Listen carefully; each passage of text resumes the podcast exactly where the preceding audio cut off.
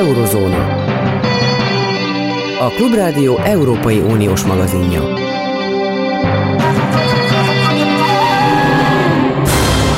Jó napot kívánok, Zentai Péter vagyok, a vonalban Balázs Péter, a hazánk legtekintélyesebbnek mondható Európa politikusa volt, külügyminiszter, Európai Uniós biztos. Jó napot kívánok!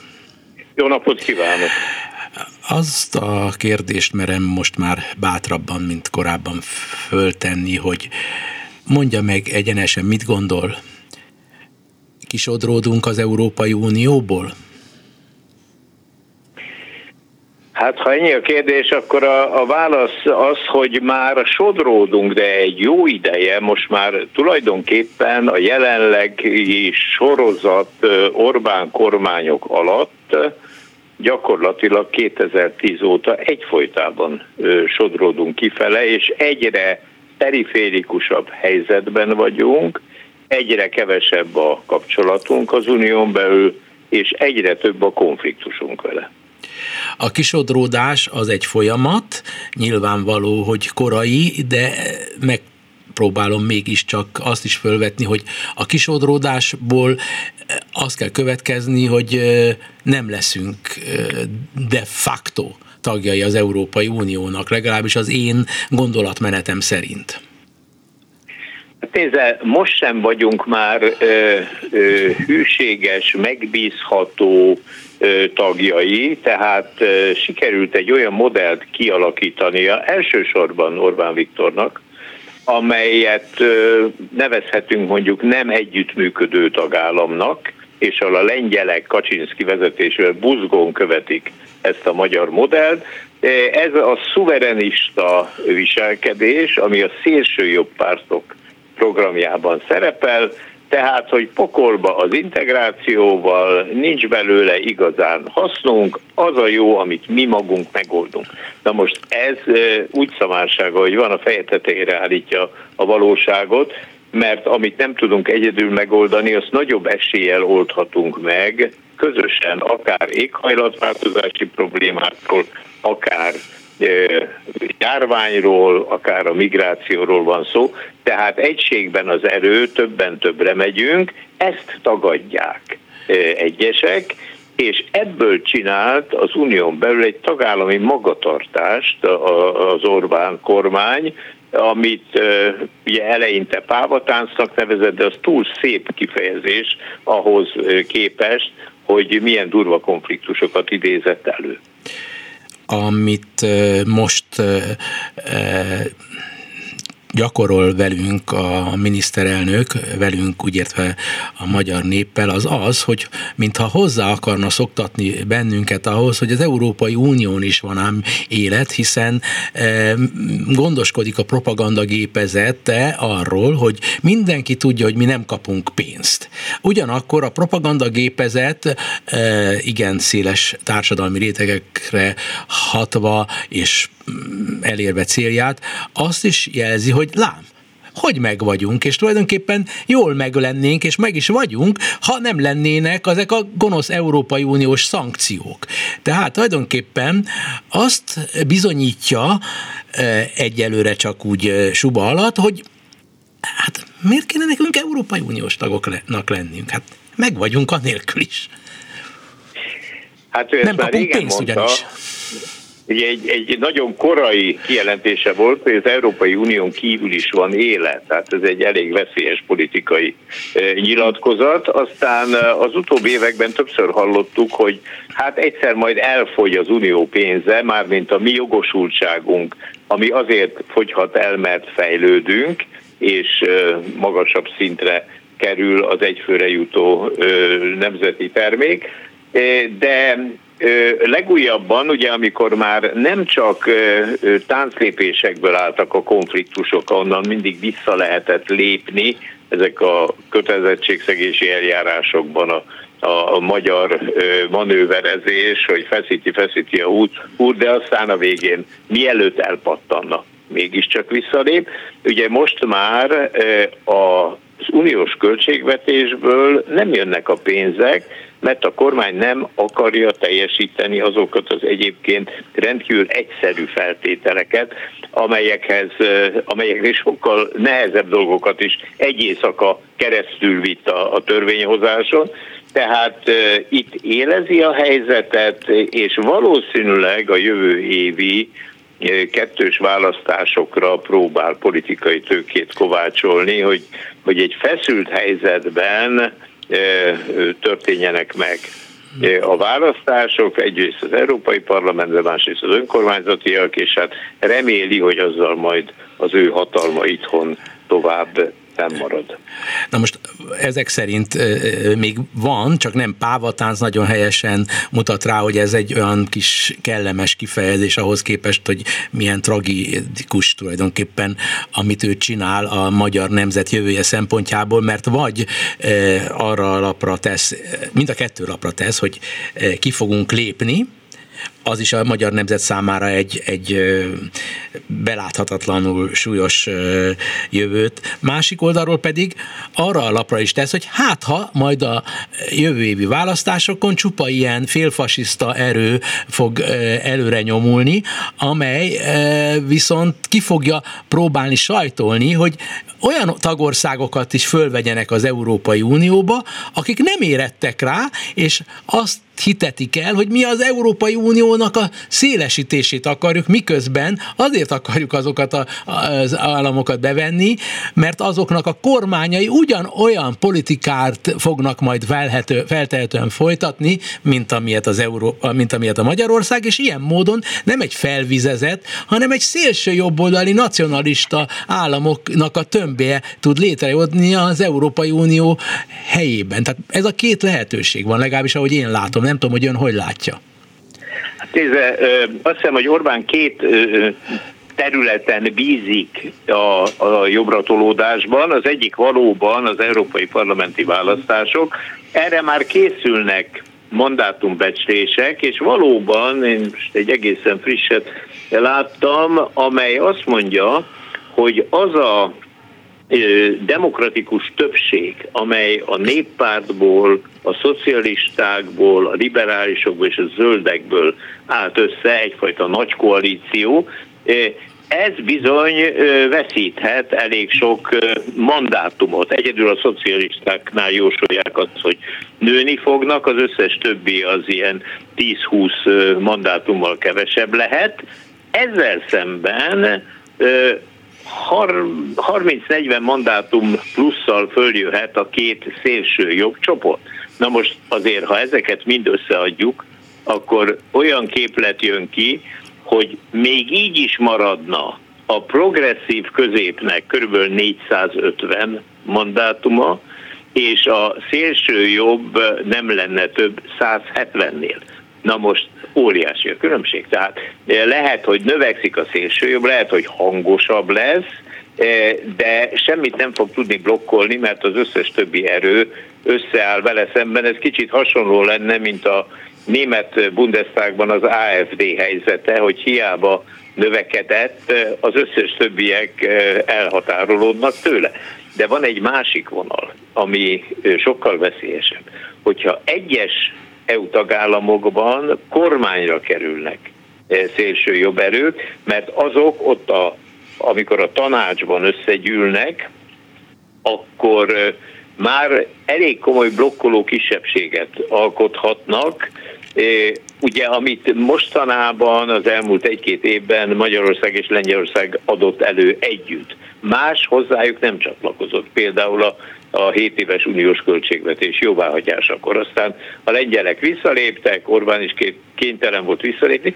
Na most, ha ezek lennének 5-6-an, az már számít, még akkor is, ha nincs többségben, de meg tud akadályozni dolgokat. Hát most ezért izgalommal várjuk a, a lengyel választás kimenetelét, ugye jövő hónapban a, a küszöbön álló szlovák választást, az, hogy Spanyolországban ott júliusban volt választás, de még nincs kormány, hogy össze tudnak-e állni a, a szélsőjobb Vox kihagyásával kormányozni. Tehát egy csomó érdekes választás lesz még, és ebből rajzolódik ki az a kép, amelyik 24 közepén majd meghatározó döntéseket hoz, többek között például az új biztosokat mhm. jelöli. Minden esetre e, szisztematikusan készül a magyar miniszterelnök szerintem láthatóan arra, hogy e, az Európai Unió nem szükségszerűen jelenti a magyar stratégi, nemzetstratégiának a jövőjét, de ugyanakkor az e, bővítési biztosának a gesztus rendszere utal arra, és sajnos a francia kormánynak is az új eh, politikája, hogy, hogy minél előbb kell, legalábbis ezt mondja a, a szak, e, biz, e, szakminiszter, hogy, hogy minél előbb az összes jelentkezőt föl kellene venni. Ők nem értik azt meg, hogy ez a Szerbia és jó néhány olyan tagállam, nem tagállam, olyan potenciális tagállam, amelyet Orbánék akarnak involválni ebbe az Európai Unióba, azok tulajdonképpen nem a az uniót erősítenék, Hát az, az már csődöt mondott, hogy az majd az Unió e, fogja saját maga arcára formálni Magyarországot. Hát az pont fordítva van. Magyarország e, tudott dinamikusan fo, e, pici forma, forma változtatásokat elérni az Európai Unió esetében, de mégis bedőlnek a nyugatiaknak egy része legalábbis annak, hogy hogyha majd bevesszük Szerbiát és ezeket a nacionalistákat, akkor majd, majd, majd, majd mi, mi, mi, mi leszünk, akik ellenőrzik őket. Tehát ez nem is szokott lenni tenni. A szélső jobb oldalnak az a természete, hogy ezt nem hagyja, hanem beférkőzik, és utána ő kerül hatalomra. Nem így látja?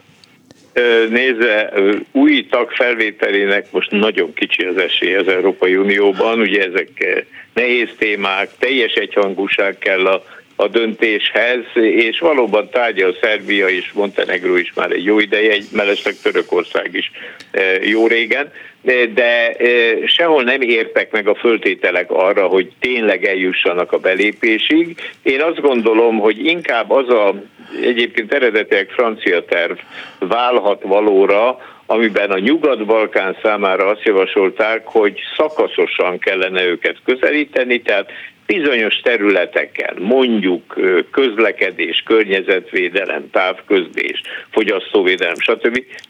közelednek az EU-hoz, és ott bekapcsolódhatnának már a közös munkába, de a nagy politika, a külügy, a védelem, biztonság, és ezek és a költségvetés, hát az még később közeledne, tehát nem látok ilyen veszélyt, sokkal nagyobb az a veszély, hogy az imént említettem, hogy meglévő tagállamokban Igen. előre tolakszik a jobb oldal, és valamilyen kormányzati pozíciót szerez. Na most erre van néhány példák. De nagyon érdekes, hogy amikor kormány közelbe kerülnek, akkor úgy tűnik, mintha megszeridülnének, mert szembesülnek kormányzati feladatokkal és kihívásokkal. Hát itt van rögtön Giorgia Meloni, Olaszországban, ugye tipikus szélsőjobb politikus, ráadásul egy szélsőjobb pártokból álló kormányt vezet, és amikor Brüsszel közelébe került, mint miniszterelnök, nagyon szeriden viselkedett, mert kell a pénz. Uh-huh. És nem ellenezte például a Magyarországgal szemben alkalmazott feltételességet, sőt, frontálisan ütköznek az érdekei Orbán gyakorlatával a, a migráció ügyében, mert ugye Olaszországot nyomasztja a délről Igen. belépő afrikai eredetű migráció. Igen, hát de Németországban ő is ö, jár arra fele, illetve olvassa a német sajtot, és látja, hogy mennyire komolynak gondolják, hogy sokan az AFD kapcsolatos veszélyt. Németország egy másik történet, nem olyan, mint az olasz történet, e, e, tulajdonképpen picit mindent egybevéve súlyosabb. Ausztriában az FPÖ nagyon szépen szerez népszerűséget. Most jelent meg a Die Zeitben egy óriási cikk, hogy kívül vörös az ország, tehát kívül szociáldemokrata, de belül barna. Vagyis az országnak a hangulata belül szélső jobb oldal, a barna az a náciknak a színe. Tehát a, én, ön, ön őszintén a szívére teszi a kezét. Nem aggódik amiatt, hogy azért korábban nagyon komolyan megbízható nyugat-európai országokban is meginog a közvélemény hite a klasszikus demokráciában? Hát az AFD valóban Németországban eléggé feljött, főleg a keleti tartományokban, a volt NDK területén, és 20% körüli népszerűséget is elért. Most olvastam az Európai Parlament volt elnökének, Martin Schulznak egy, egy cikkét, aki azt mondta, hogy ez vissza fog menni, és ő 12%-ot prognosztizált, úgy legyen, de ezzel együtt az AFD hiába hangoskodik, mert hogy nagyon hangoskodik, és hiába táplál nagy ambíciókat, nem rajta múlik, hanem Németországban konkrétan a CDU-CSU viselkedésén, hogy ők hajlandók-e a szélső jobbal egyékényen árulni, és ha bár egyes politikusok hajlanának arra, hogy bővítsék jobb felé a, a középjobb tábort, mások ezt kereken kizárják, és azért azt jó volt hallani, hogy a CDU jelenlegi elnöke, mert azt mondta, hogy szó se lehet róla, hogy az AFD-vel összeálljanak. Hát ez régi hagyomány, Kohl és előtte még Franz Josef Strauss mondta ki, hogy tőlünk jobbra nincs legális politikai erő a, a, a társadalmi hangulatot ö, borzasztóan nehéz általában ö, felmérni, de az biztos, hogy ö, demográfiai okoknál fogva, gazdasági okoknál fogva a, a migrációnak erősödnie kell a Európában, lévén, hogy munkaerőre van szükség. És ezek olyan ö, tematikák, amelyeket a populisták tudnak kihasználni. Magyarország hivatalosan behozza sok-sok külföldit, de ha lesz konfliktus, akkor borítékolhatóan az Európai Unióra fog mutogatni. És a, a helyzet az az, hogy, hogy a, a, a klasszikus demokrata gondolkodású emberben, például önben nem fordul meg a fejében, mert normálisan gondolkodik, hogy valakire mutogasson, tehát hogy, hogy hülyességekre mutat, tehát hogy alaptalanul megvádoljon bűnbakként kezeljen bárkit, de ezek semmitől sem riadnak vissza. Ennél fogva az egyszerű halandó az inkább a leegyszerűsített feketén-fehéren kimondott dolgot fogja támogatni és valahogy rossz érzésem van az európai gazdasági folyamatoknak a várható alakulás az, hogy versenyképes legyen, hogy nem, nem, tört, nem, nem lehet társadalmi konfliktusok nélkül előre jutni, és ebben nagyon komoly ellenállást fognak tanúsítani a szélső jobboldaliak. Hát nézd, a migráció ügyében ugye az Európai Unióban nehezen jutunk ötről a hatra, tudnélik nagyon különbözőek a tagállami érdekek. Más ügyekben, például az, hogy közösen fejlesztjük a közlekedési hálózatot, ott könnyű egy közös nevezőt találni. Migrációban legalább négy sarokban helyezkednek el a tagállamok. Vannak a belépési országok, amelyeket sújt az, hogy, hogy emberek erőszakkal be akarnak lépni a területükre, ugye Olaszország, Görögország, Spanyolország, ez az egyik. Akkor vannak a célországok, ahova el akarnak jutni élükön Németországgal, a, a legmagasabb életszínvonalú országok, hogy ha már életük kockáztatásával elvergődtek Európáig, akkor már azon belül a legjobb helyeket eh, pécézik ki, és ezeket az országokat nagyon nyomasztja is ez a helyzet, nem könnyű megoldani. A harmadik sarokban vannak a tranzitországok, akik átvonulnak, ilyen Magyarország is, eh, eléggé mérsékelt eh, szinten jelenleg ugye a kerítésnek, meg a magyar hatósági magatartásnak köszönhetően, és végül vannak azok, akiket semmilyen módon nem érint, mert kiesnek ezekből az útvonalakból, nem is nagyon értik, hogy a többiek mire panaszkodnak. Na most, tehát van ez a név. Ugyanakkor ugye Magyarországon előállt egy nagyon furcsa helyzet, mert Orbán 2015-ben az akkor hirtelen föl ívelő migrációban politikai esélyt látott, és elkezdte hergelni a saját táborát a migránsok ellen. De migránson Európán kívüli, főleg iszlám kultúrájú embereket kellett akkor érteni. Most mi történik? Jön az ukrajnai orosz támadás, és ukránok menekülnek, és őrájuk nem illik rá az a séma, hogy érthetetlen nyelven beszélnek, máshogy öltözködnek, más vallásúak, messziről jönnek, stb. Ezek keresztény, fehér, európai emberek. Ővelük már szemben nem tud semmilyen gyűlöletbeszédet alkalmazni, az is igaz, hogy nem sokat segít rajtuk, és az is igaz, hogy senki nem akar itt maradni.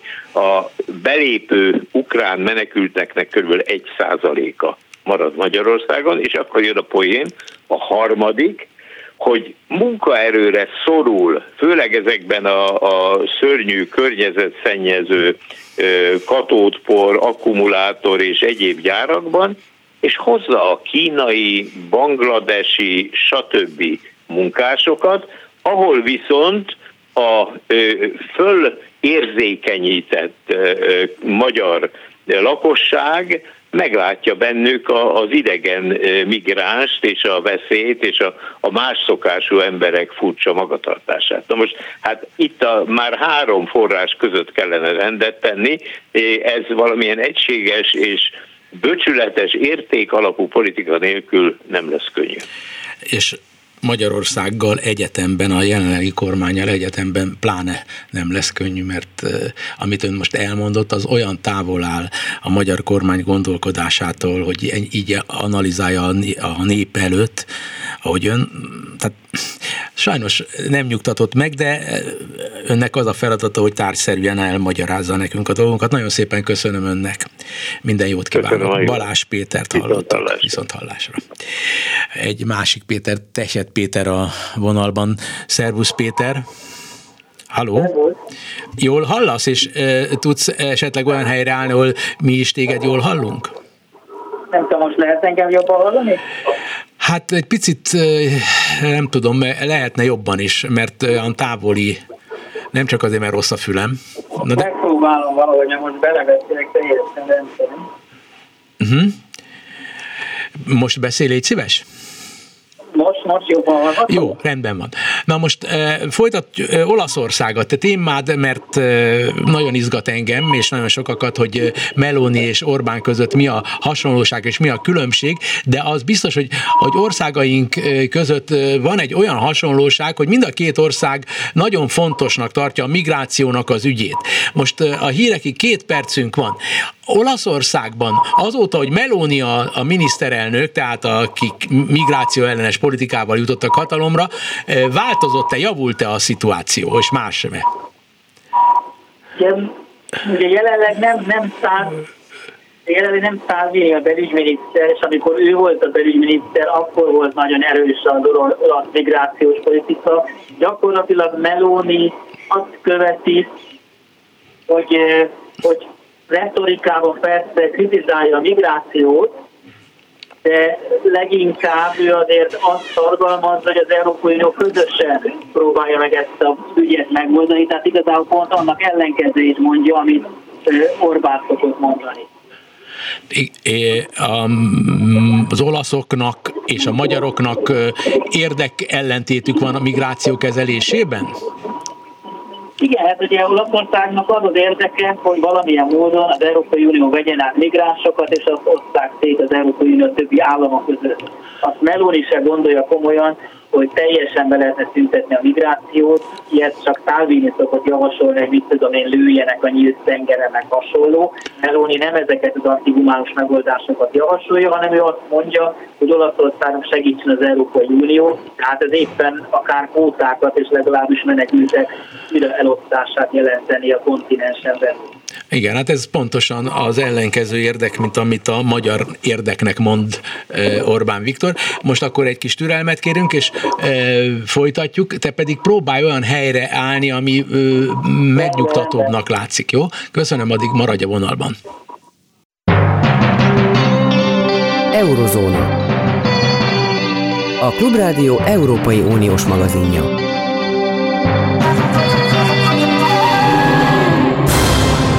Azt hallottuk a műsor első részében a Balázs Pétertől, hogy a migráció na, rengeteg összetevőből álló problematika. Az egyik része az, hogy, hogy a hírekben is állandóan halljuk, hogy ilyen-olyan nemzetközi befektetők, főleg ázsiaiak jönnek Magyarországra, és egy iparágat, az akugyártást felfejlesztik egészen magas szintre, és ugyanakkor ehhez munkásokat kell hozni.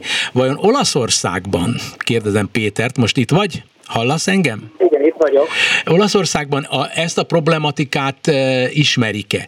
Mert ugye más az olasz gazdaságnak az összetétele. Én magam személyesen azt látom, hogy Berlinben, amikor ott vagyok, mert ugye nagyon szeretem azt a várost, és figyelem az annak a fejlődését, hihetetlen mennyiségben szaporodik az olasz fiataloknak a száma.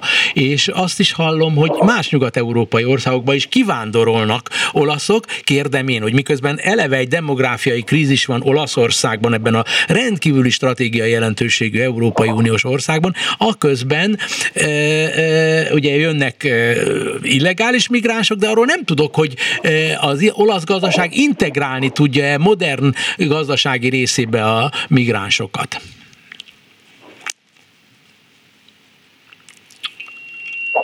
Nem hallunk, sajnos, semmit nem hallunk. Vagyok, halló. Nem hallottad a kérdést? Ja, de igen, a demográf, azt hiszem, hogy mondod. Nem, nem, nem, nem, az demográf... nagyon rossz a vonal. Igazából már 30 éve csökken a lakossága, a legkevesebb az egy nőre jutó szülésszám, tehát ilyen 1,2 között van. 1,2 körül van. Olaszországban, de az elvándorlás is ehhez hozzájárul, de valóban nagyon sok olasz megélkül tanultak. Péter, Péter, figyelj ide, Péter, egyetemi egy... képzések, vagy esetleg, hogy Olaszországban tanulnak egyetemen, utána jobban tudnak kutatni külföldön. A bevándorlás kérdése az egyrészt onnan adódik, hogy hogy nagyon sok illegális bevándorló egyszer marad, tehát ugye lehet látni számos olasz városban, hogy nagyon sok mondjuk afrikai kinézetű ember van. Másrészt ugye az országon belül van egy, bevándor, egy, egy vándorlás, Péter, az a helyzet, hogy visszahívunk téged most. Fontos, Péter... a régiókban nincs olyan nagy probléma a munkaerőt illetően, mert Dél-Olaszországból, ahol viszont eleve hogy a munkanélküliség elvándorolnak, valamint bizonyos ugye, gazdasági szektorokban, ugye ez elsősorban a mezőgazdaság, ott nagyon sok román és moldáv vendégmunkás dolgozik, majdnem 10 millió román él ugye Olaszországban.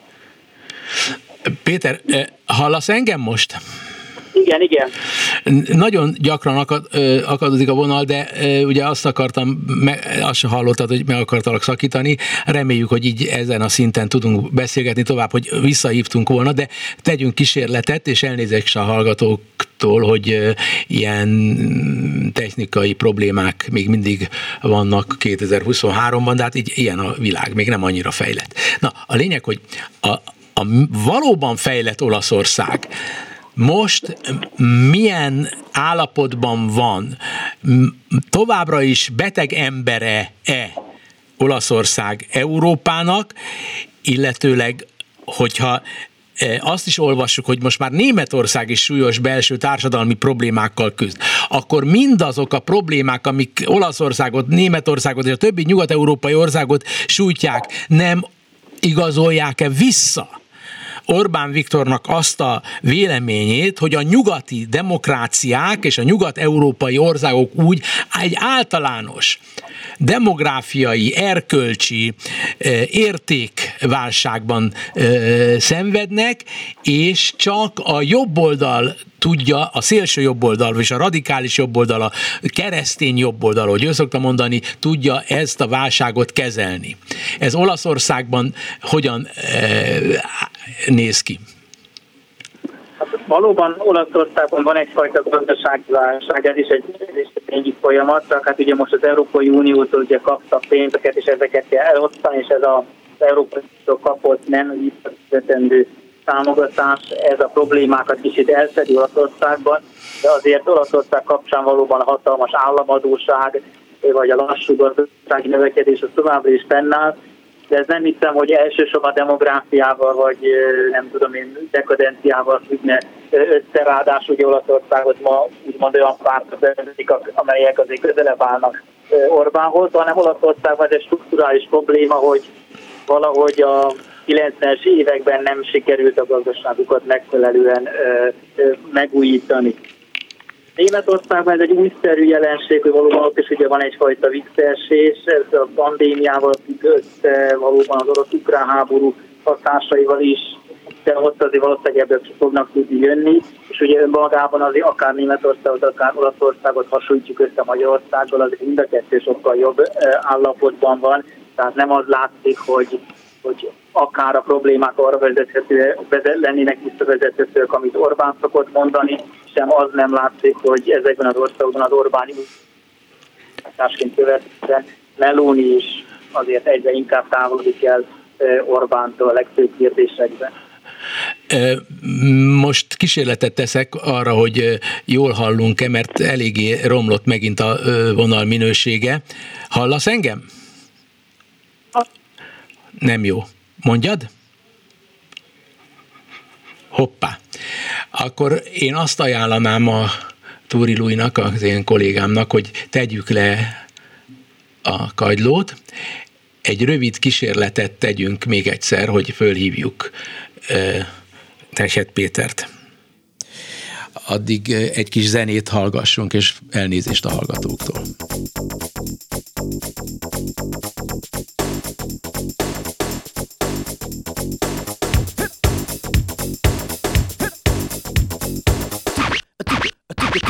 A tükör előtt állok és iszonyú a látvány Csak bámulok, mint egy masszületett hátrány Na mi a gond? Na mond, mi a gond? Ha valaki mondja meg, hogy ki vagyok és pont Hát ide hallgass most kis haver Valaki még hátba ver. Ne filozofálj, hidd el az a fő Hogy sok pénz legyen és elég nő. Mi ez a ki vagyiság, mikor a lényeg az? Hogy kinek látszol és kinek játszol Hiszen elmúlsz húsz és elmúlsz negyven És elmúlsz lassan szépen és rendben. Sok, sok, sok, ez nem valami sok. Évek óta kutatom, hogy még ki vagyok. Nem hős, nem nős, nem gyémánt és nem is agyak, Péter, most hallasz engem? Igen, hallom. Most valamivel talán jobb. Tehát rövidre fogva, eh, Itália és Magyarország ott között a magyar hivatalos propaganda párhuzamot láttatott.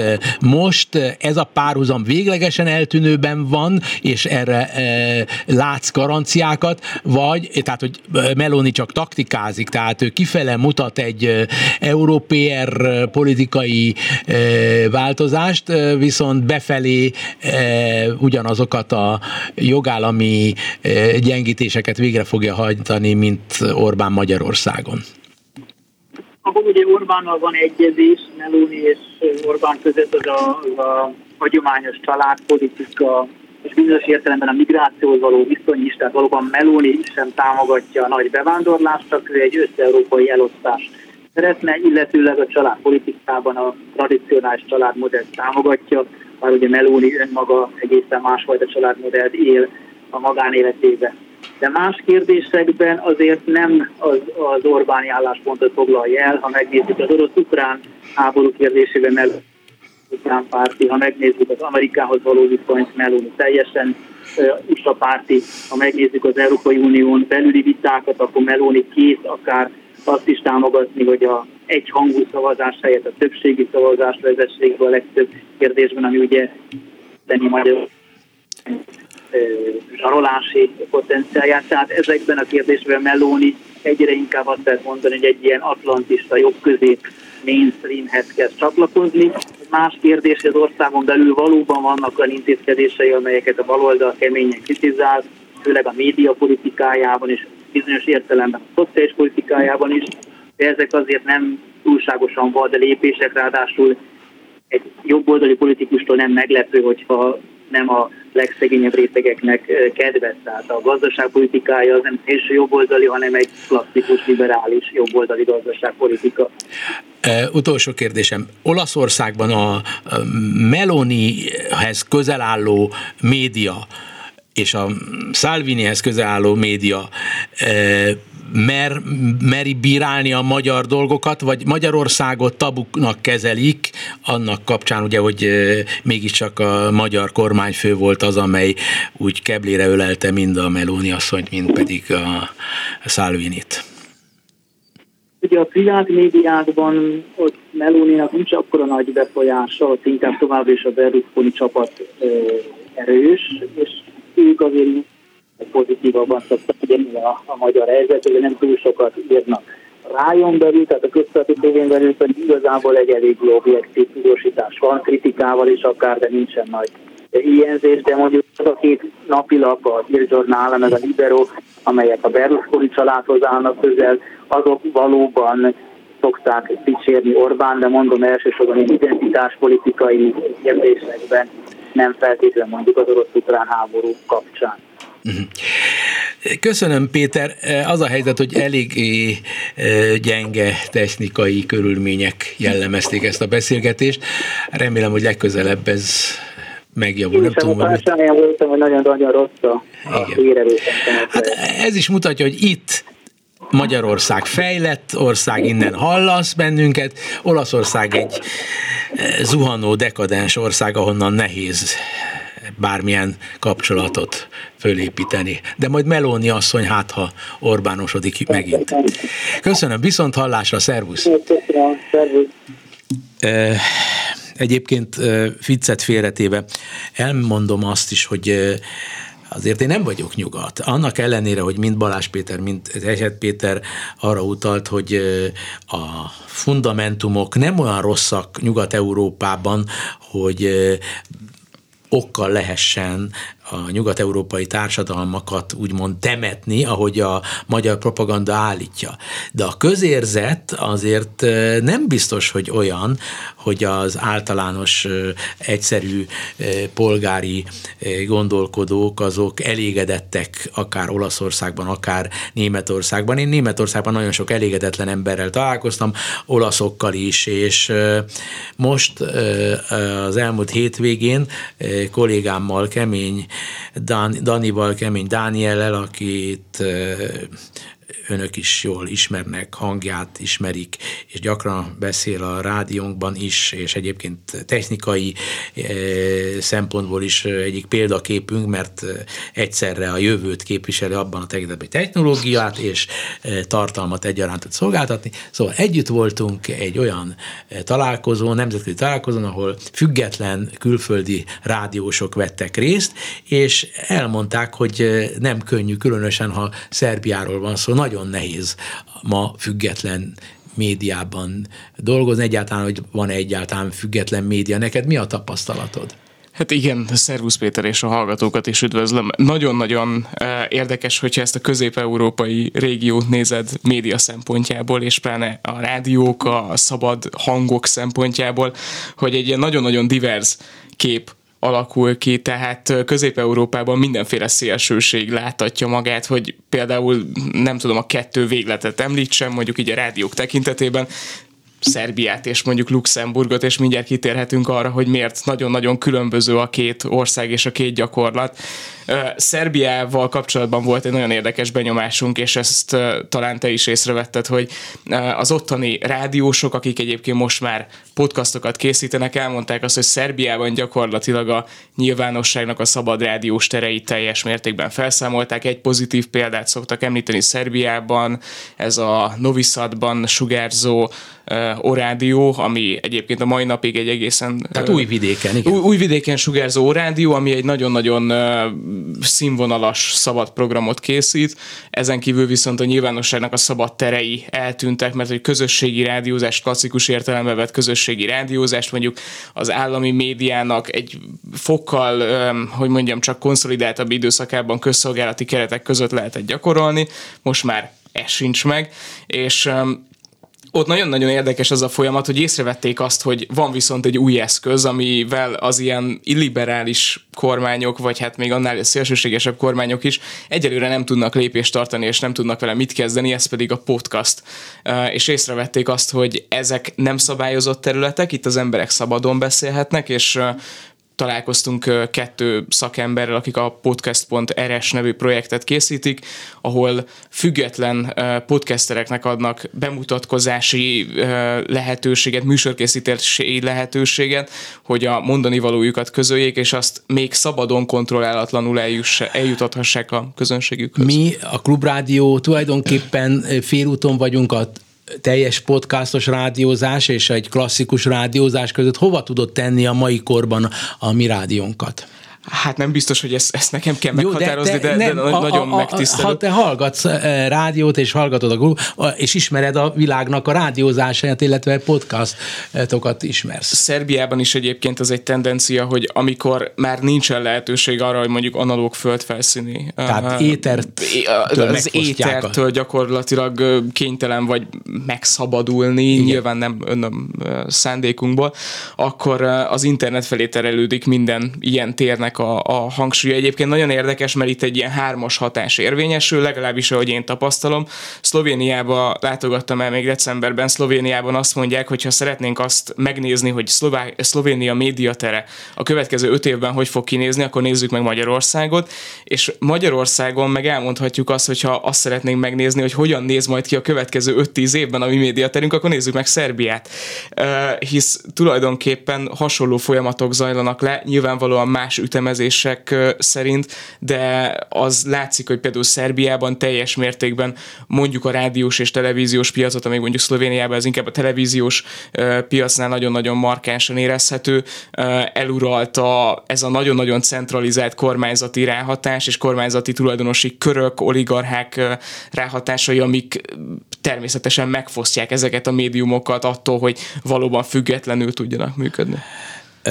Most a, amit te fölvázolsz, az azt jelzi, hogy a magyar minta az egy, egy, egy, egy terjedő minta, valahol már túlmentek ezen, és valahol pedig csak valószínűleg utánozni fogják. Tehát gyakorlatilag a média e, szabadságnak az a formája, ami eddig média szabadság szempontból fontos volt, a, ugye a papír az el fog tűnni, a televíziók azok e, oligarha kezekbe kerülnek, vagy állami kézben lesznek, és akkor marad az internet, mint tér. És, és annyira érdekes, bocsánat, csak visszautalnék, amit, amit itt az előbb megfogalmaztál, hogy ugye Magyarország nem csak példa, hanem motorja is ennek. Tehát, hogyha a Szlovéniát például példának vesszük, Igen. akkor ott Szlovéniában az egyik legnagyobb sugárzó televíziót Planet TV-nek nevezik, ami ugye magyar tulajdonoshoz Mészáros Lőrinc köreihez került. Tehát mi nem csak példái vagyunk ennek, hanem bizonyos értelemben Igen. motorja is, Sőt, hisz mi magunk is teszünk azért, igen, hogy igen. ez máshol. Hát,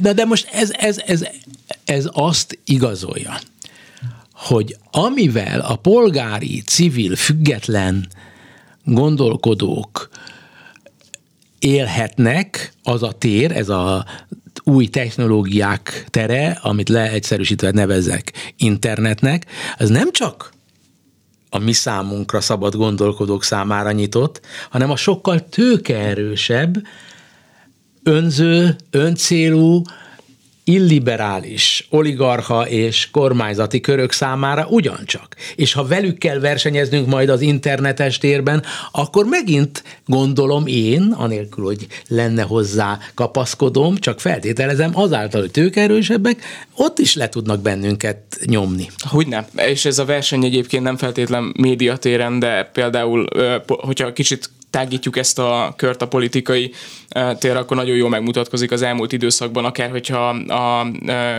az egy évvel ezelőtti választási kampányt veszett példakép, látható az, hogy az interneten mondjuk a fake news terjedése, az mondjuk tőkerős eh, háttérrel mennyire megsegíthető, Igen. és mennyire a manipulatív információk terjesztéséhez gyakorlatilag ilyen módon asszisztálnak azok a széles körben elterjedt közösségi médiás platformok, ahol gyakorlatilag szűretlenül lehet ezeket az információkat Tehát akkor, akkor, akkor egyelőre rövid távon inkább egy, egy, egy disztópia az egész, hiszen a technológiai szélesedés, a választék növekedése első körben azt feltételezi, azt a feltételezést engedi meg, hogy, hogy, hogy ez jó nekünk.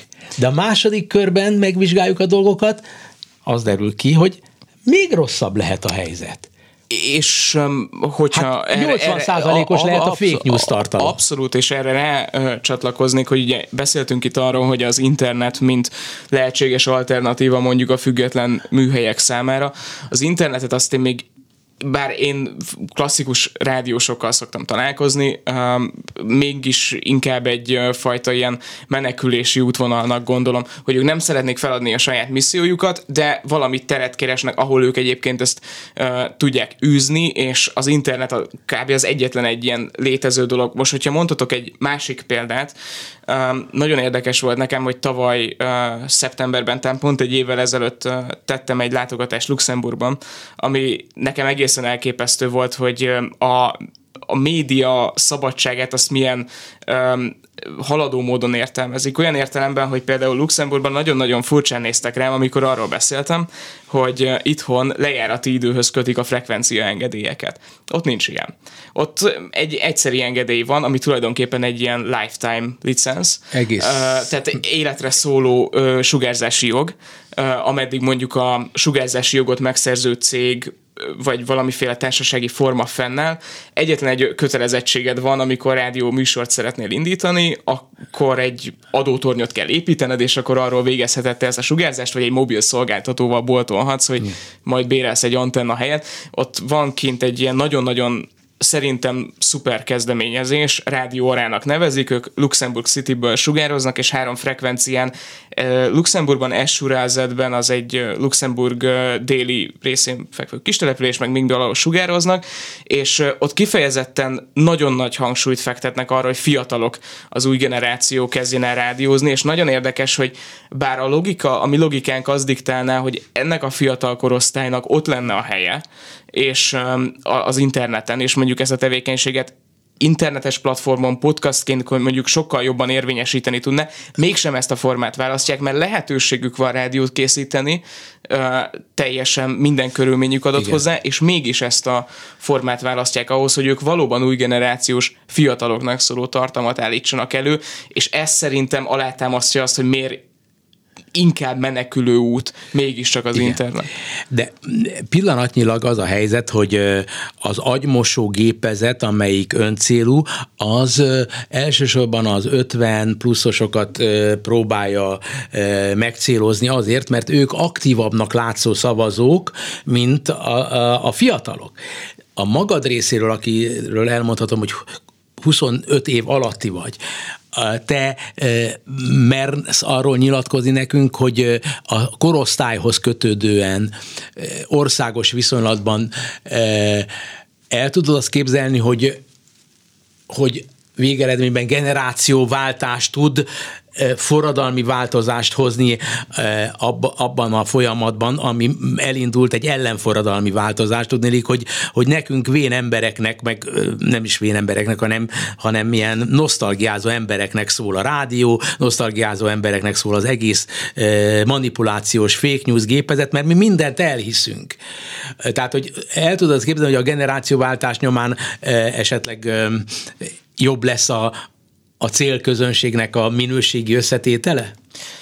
Szerintem ahhoz, hogy a célközönség összetétele változni tudjon, és nagyjából ezt tapasztalom mindenhol, ahhoz annak elengedhetetlenül hozzá kell igazodnia egy olyan az új generáció számára releváns tartalomszolgáltatáshoz, ami előbb-utóbb kereslet kínálat alapon majd megtalálja egymást. Azt értem, amire gondolsz, hogy majd persze az új generáció jön, és akkor csinál valamit, viszont szerintem olyan platformokban nem feltétlen látnak jövőt, amiknek amik általánosságban leírhatók azzal, hogy nagyon-nagyon például centralizáltak, akár kormányzati részről, akár bármilyen más Tehát, részről. Ők inkább utat fognak keresni arra szerintem, ahogy célz, én látom. Célzottabban, fókuszáltabban hallgatnak, néznek dolgokat? Én azt gondolom, Tehát a, hogy igen. A podcastnak a formátuma az nem rossz formátum a fiatalság számára. Sőt, én nagyon-nagyon meglepően tapasztalom azt, hogy barátaimmal beszélgetek, hogy ők például kifejezetten sok sok esetben nagyon-nagyon markáns közéleti